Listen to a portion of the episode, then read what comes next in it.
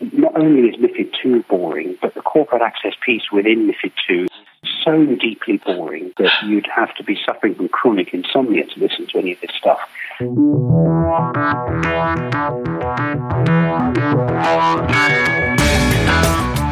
You're listening to the Ticker Podcast from IR Magazine, a roundup of this week's leading stories and industry comment from the world of investor relations. Hi, everybody. The truth is, you love MIFID 2. You can't get enough MIFID 2. The more MIFID 2 we give you, the more MIFID 2 you want. A few tickers back, we did a segment on MIFID 2, the most listened to ticker in ticker history.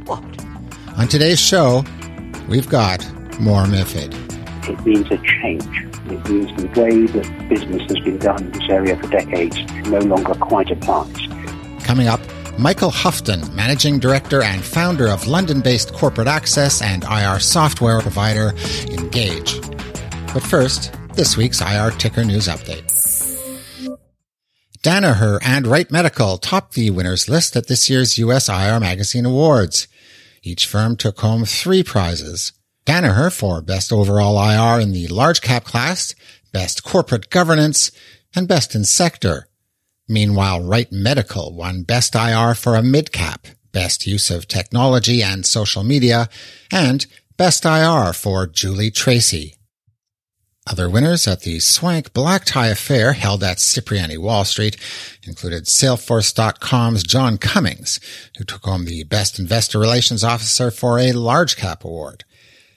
William Galligan picked up the Lifetime Achievement Award and Blackbaud's Director of Investor Relations Mark Furlong won the Rising Star Award. Roving Ben Ashwell caught up with some of the winners. First up, Danaher's Matthew Gugino. Uh, what's the kind of secret source of your IR program? How do you run it so effectively? Yeah, sure. I mean, we really just focus a lot on uh, transparency and consistency with the program, and we, we try to look at our, our sell side and buy side analysts as customers, and really try to also be the voice of uh, the 67,000 associates that work in Danaher every day, and be that liaison between the company and, and Wall Street. Jack in the Box is Carol DiRaimo, who runs a lean IR machine, One, is that correct? Correct.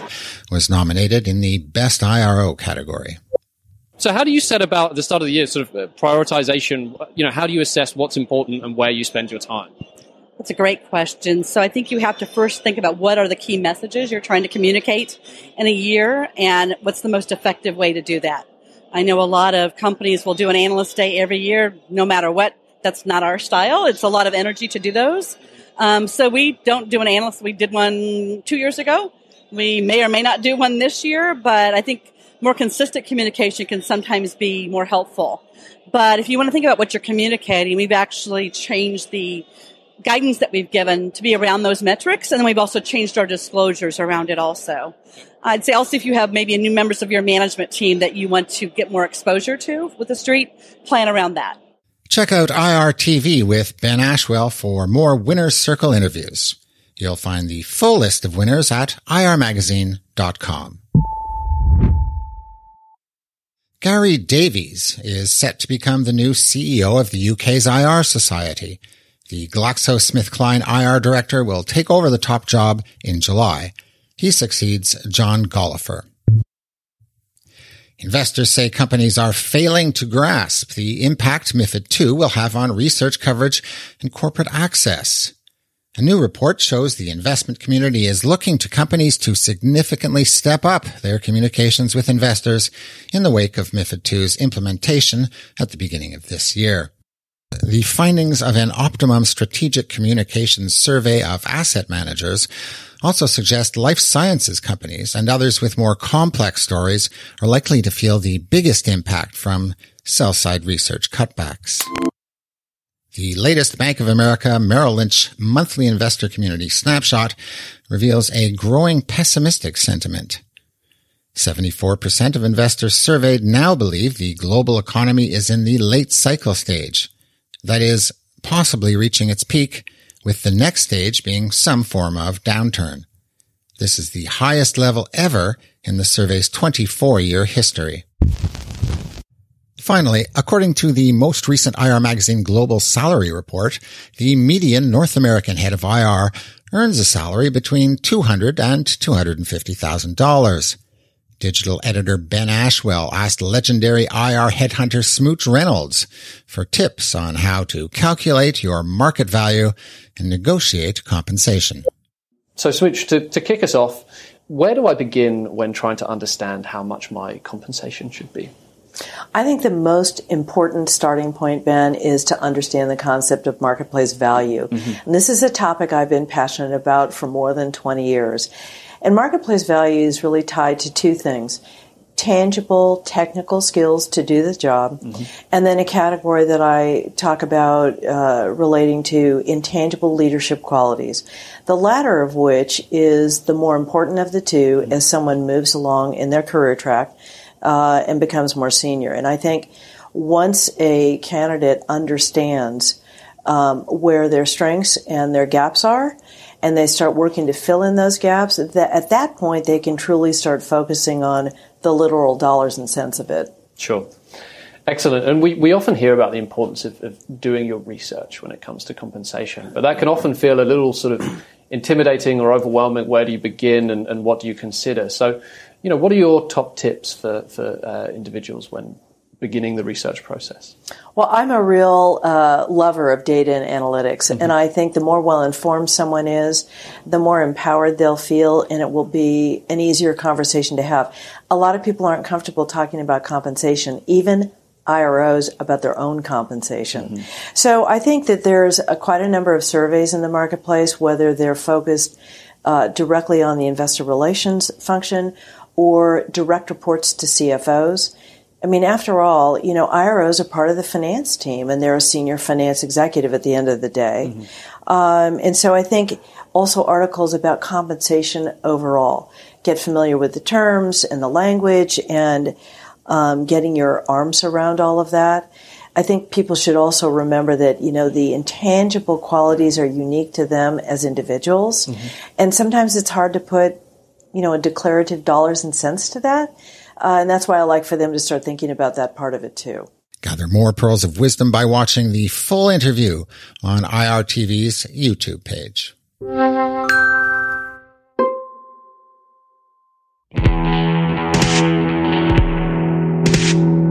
MIFID 2. La MIFID 2 innovando su 2 perché la MIFID 2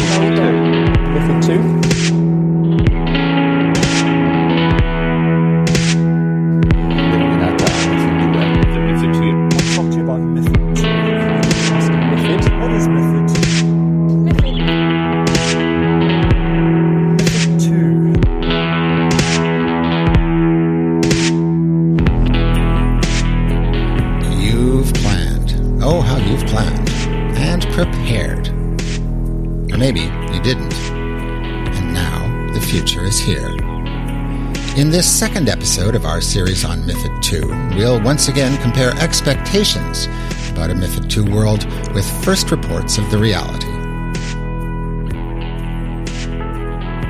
Michael Hufton has definitely planned for MIFID II. Five years ago, he founded ingage, a company set up explicitly with MIFID II in mind. Ingage provides a software platform that lets corporates and institutional investors internalize a direct corporate access to capability and lets them cut out the investment bank middleman at the heart of a regulatory clampdown on payments for so-called corporate access. I began our conversation by asking Hufton about the sorts of shifts in behavior he's detected since MIFID II went live at the beginning of the year. I think it's been it's been absolutely fascinating couple of months. There has been no cliff edge. There's been no massive disruption, no fundamental problem, um, but we are now seeing lots of little anecdotes of where behaviour is changing. So I've got a, a, few examples here, but one uh, very large um, German investment house based in Frankfurt, where on the footer of all of their emails, you send them an email and, and you'll get something back saying, if this is research, please delete me from your list unless you uh, uh, unless we have a research agreement in place with you, and the same for corporate access meetings. So we're starting to see more and more of that. um, investment institutions refusing offers of researcher meetings from people they don't have agreements in place with. We had one very pertinent example of uh, an investor client of ours based in New York, um, where the analyst refused an offer of a meeting from an Australian company being brought around New York by an Australian broker and instead asking for a direct meeting from the company. Um, and I thought that was particularly interesting because it illustrates the globalization and, or as the regulators would call it, internationalization of II. You know, that you're starting to see big houses looking to globalize this solution. Um, and that is not, by any stretch of the imagination, universal. There'll be others who, who are adopting different approaches, but we're starting to see more and more of that from, from different markets. Um, the other thing I would point to is several big houses who have been developing internal corporate access capabilities. So some of these are now public domain, um, but people like BlackRock uh, and Fidelity uh, and T. Rowe Price and others who have, been, uh, who have recruited internal heads of corporate access. Um, I heard yesterday that Wellington were doing the same. Um, and again, that seems to be a trend, not one that's universal, but certainly one that's growing of large um, international asset managers looking to internalize this capability.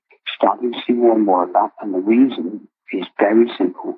Um, that MIFID II, the corporate access, mandates that uh, there will be a price paid for meetings if they're intermediated by a MIFID firm.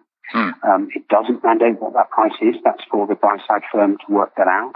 But that simple fact that it's no longer possible for a buy side firm to accept an intermediated meeting for free suddenly creates an incentive for people to move direct. Because as soon as you go direct between the institution and the corporate, you're outside of the auspices of MIFID. It no longer counts as an inducement. It's a direct meeting and there is no price payable. And, that, that fact is the, I think, the single most important thing of MIFID II for corporate access. Um, that going direct avoids the hassle of organizing all of these payments and working out what the right price is. Um, if you accept an intermediated meeting, you're perfectly entitled to do that, but you then have to go through that whole rigmarole of um, pricing, and, and the pricing um, that you need to apply is, is complicated. So all this is dire news for brokers. I don't think it does need to be dire news for brokers. I think it. I think that the, the, the thing I would say that it, I believe is uncontroversial and incontrovertible is that it means a change. It means the way that business has been done in this area for decades no longer quite applies. Um, brokers absolutely still have a role, um, but they need to be they need to be paid. Um, and that's actually quite good news for brokers because for quite a long time this has been a loss leading business. Hmm. And it doesn't mean the institution has to pay. One of the very clear carve outs um, that the regulator has confirmed is that if the issuer pays, then that is fine. Um, the buy side firm can accept a meeting that's paid for by the issuer um, for free as a minor non monetary benefit. So it's possible that um, brokers could actually create quite a powerful business case of doing more for their issuer clients and being paid a retainer, exactly as used to be the case with corporate broking in the UK market. Now, at the moment, corporate broking in the UK market still exists, but for large firms, the retainers have pretty much disappeared.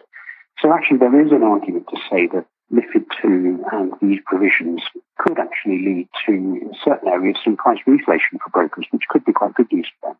So I think that, that will be one thing. It could be good for certain brokers in certain circumstances. It could mean more concentration.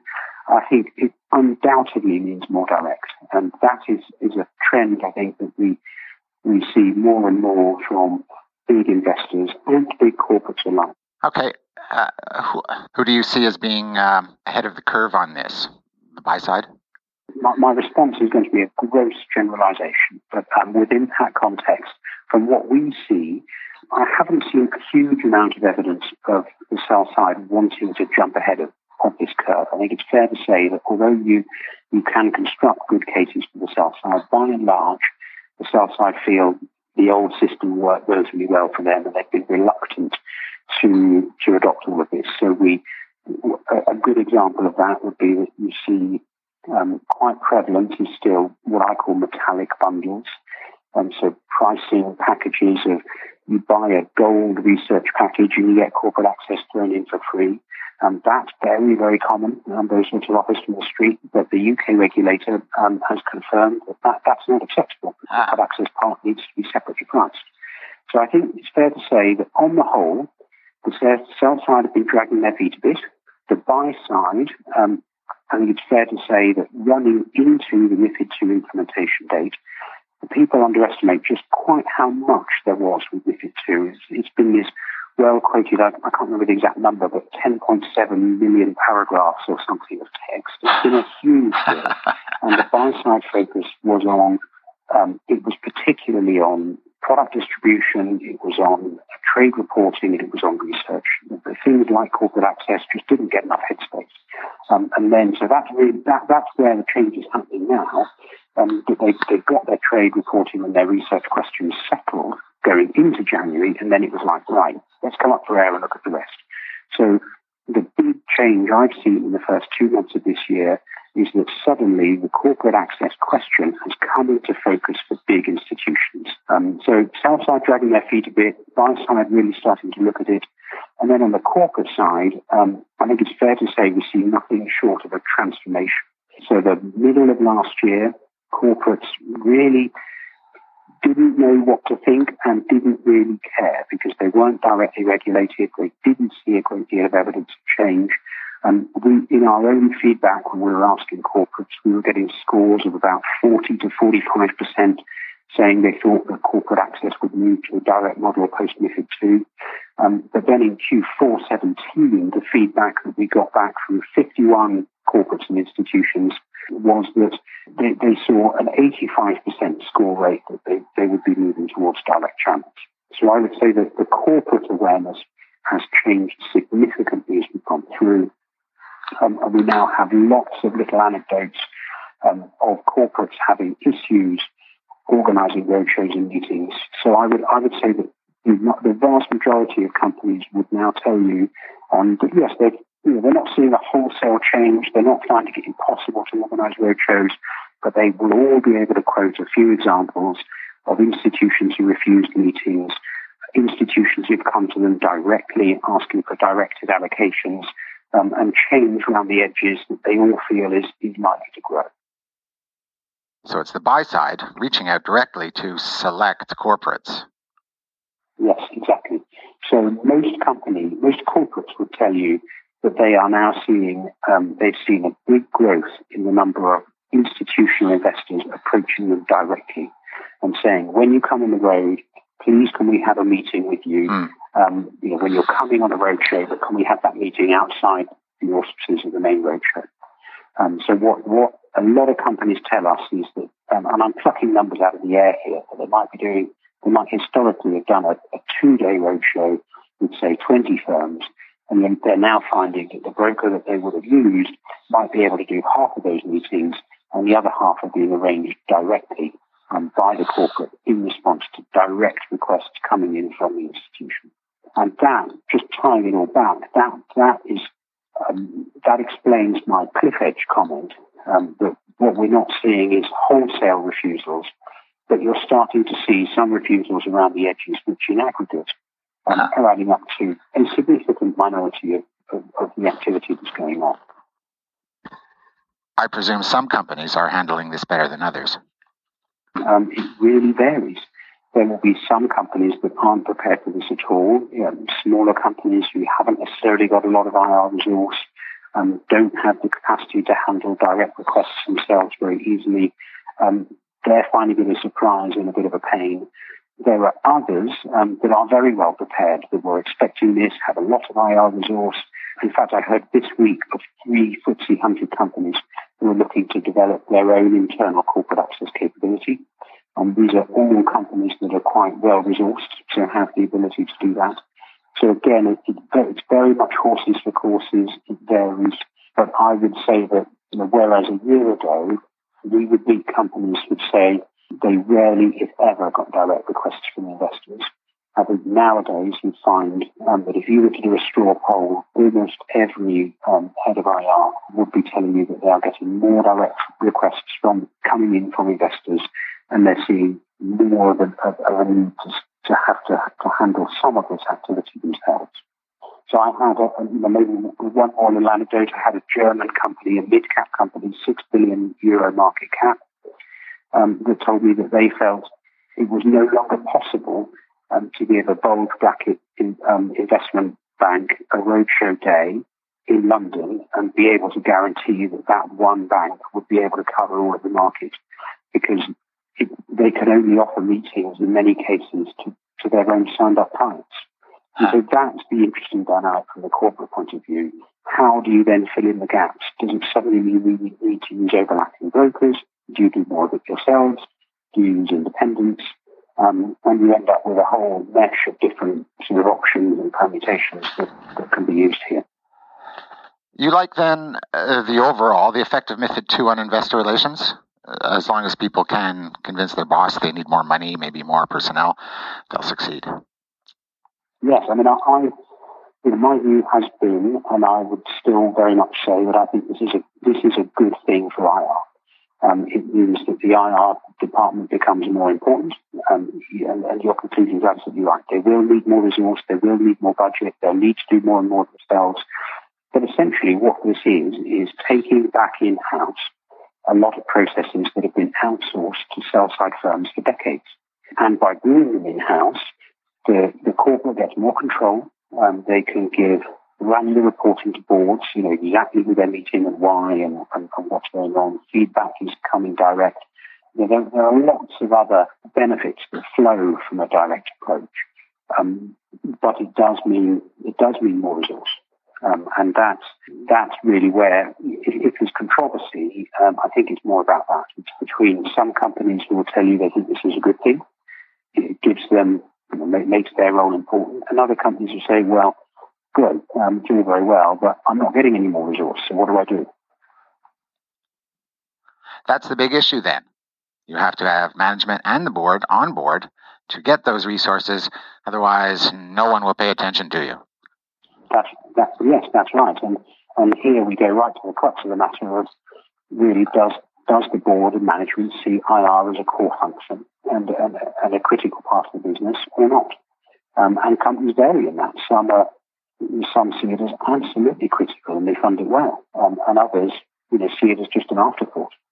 Um, so you know, that, that's where there's the challenge still for, for corporates, and and there is also still there is a gap, I would say, under under MIFID II between expectations of who should pay for all of this. So six months ago, when we asked investors whether they should pay the corporate access or the corporate, the investor view was absolutely overwhelming. They didn't think they should pay. They thought the, sh- the corporate should pay. And the rationale there being that if you are a listed company, it is part and parcel of the very function of being a listed company that you engage with your shareholders and that this is a cost of doing business for the corporate. Um, so the investors were, were really resistant to the idea that they should pay for corporate access. Now you, you translate that back to the corporate side, and again, there's quite a lot of resistance because corporates would be saying, okay, fine, I should maybe go and see my big shareholders. But I often don't even know if these guys are shareholders. And if they're shareholders today, who's to say they're going to be shareholders tomorrow? And so you have this big gap between each side. And what we see now is that that gap is closing. So you continue to see very, very high scores when we do our feedback on, on each side saying they don't think they should bear all the cost. But suddenly we now see um, in, in Q4 of last year, 65% of investors said, well, they, they thought that if, if the costs were, were shared appropriately between each side, this service is a benefit for each side, then that would be fair. Um, and about 50% of corporates say the same. So I think we, we are coming much closer now to a consensus, which is that neither one side should be paying all of the costs of engaging with the other. Okay, that's where one area of compromise will be. Um, you mentioned at the top that you were perhaps a bit surprised at the um, the rapid extent of globalization and the uh, pace of big firms taking up the, the corporate access bit in house. Uh, so, any other major surprises then as we've moved forward? Um, I did not anticipate that um, people would wait until the MIFID II in force days and then suddenly wake up in January and say, hey, what are we going to do about corporate access? you know, I thought they would have been all over this and have done it before the rules came into force, not afterwards. Um, but I was wrong. You know, most firms did not put things in place before January, but they are now looking at it. You know, the way I would summarize that is it looks now as if the extent of the change is greater, or will be greater than I thought it would be, but it is definitely taking longer. Um, it has been delayed compared to what, what the timetable that I thought would, would pan out and, and partly because corporates, for their part of that triangle, just just didn't get it, didn't get what their job would be like after MiFID two in a MiFID two world. I think the way I would maybe describe that is um, there was a significant degree of confusion hmm. going into the, the end of last year as to exactly what the rules meant, because you had people like me saying that they meant one thing, you had the sell side saying they meant something quite different, and neither the buy side nor the corporates really knew quite what to think. Um, now, since then, we've seen clarification come from the likes of regulators as to what that means. Um, clarification that the onus it falls on the buy side firm to make their mind up, so they they can't abdicate responsibility to the sell side. They've got to do. They've got to decide for themselves what they think these rules mean. So it, it, it has taken longer, but it's mainly taken longer because I think genuine confusion that's been out there and just simply the size of the legislation. People had not been able to get their heads around all of it all at once. And so it's come in phases. But now that people are addressing it, we're starting to see that the change that they're implementing to their businesses is deeper and broader than I think we would, you know, we would reasonably have expected to see. Um, I, have been saying we are at uh, an inflection point in capital markets. Um, I think passive investors like Larry Fink want direct contact with companies, want them to have a real social purpose. That zeitgeist plays into this new direct contact MIFID world.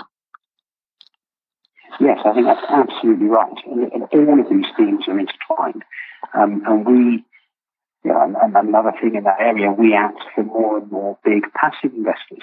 Um, and part of that, I'm, I'm fond of saying that, you know, what we've been witnessing is is the, the death of passive fund management. And I, and I say that tongue in cheek. And what I mean by that is passive has become so large and so successful and uh, that it is, it is simply no longer morally acceptable for passive funds to say, well, we own a quarter of the market and we don't care how they act. Um, so big passive investors increasingly feel the pressure to be acting as proper stewards of the companies that they own. Um, and that is a key part of what's behind Larry Fink's letter direct engagement and so on and so forth. You can't just ignore, you can't own a third of the equity of a company and ignore how they behave. You're, you're saying passive investors are going to get more active, acting like activist funds. I, I, I think it's a little bit more, it's a bit more subtle than that. Um, it's not that they're becoming, it's not that passive are becoming activist, but what they are is they're, they're big, I, I, I think of it more as a rebranding um, from passive to index that they are passive in their investment strategy, but they are increasingly active in um, their engagement with the companies that they own.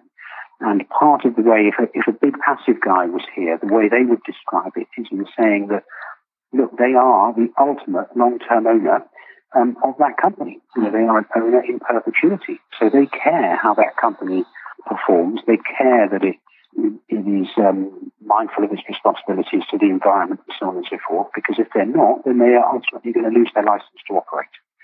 And I think, and it's lots of people have been starting to talk about this. You know, Vanguard has been talking about this, BlackRock, and several of the other big passive guys as well. And there's been some quite interesting academic research on the subject as well.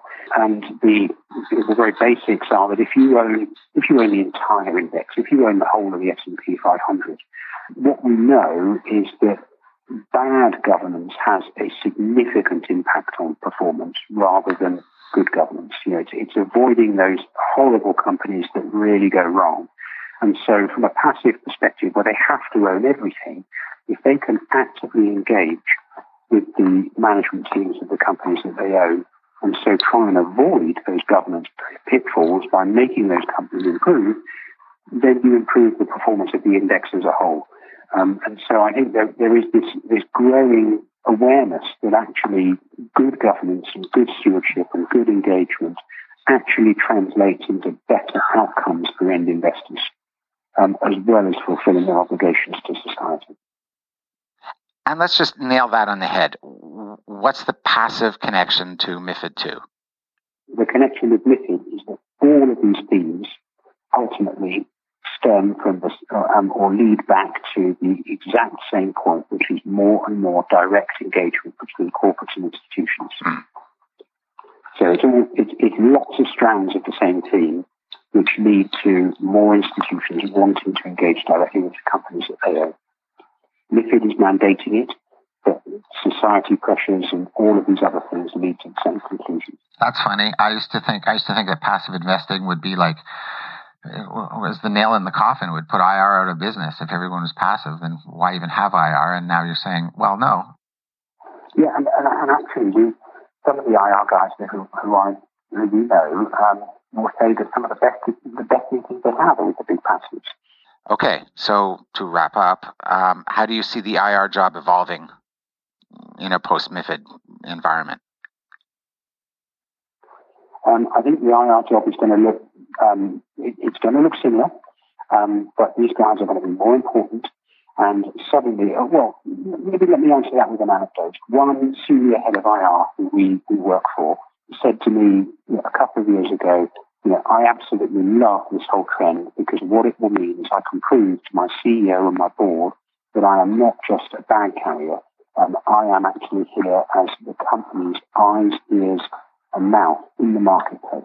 Um, you know, they are receiving direct information in from from the investors and giving it back to them and reporting that to the board. So 12 months from now, IR guys are going to be busier.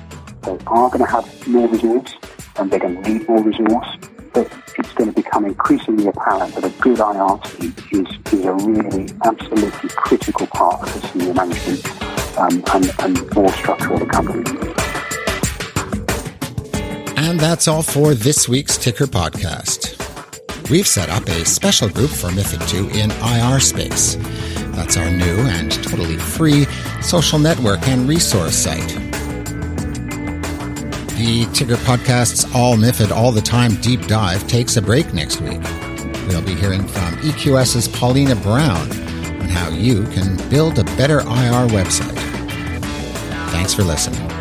In Montreal, I'm Jeff Cossette. You've been listening to the Ticker Podcast from IR Magazine. For free access to all the latest global investor relations news and analysis, register at irmagazine.com or download the app.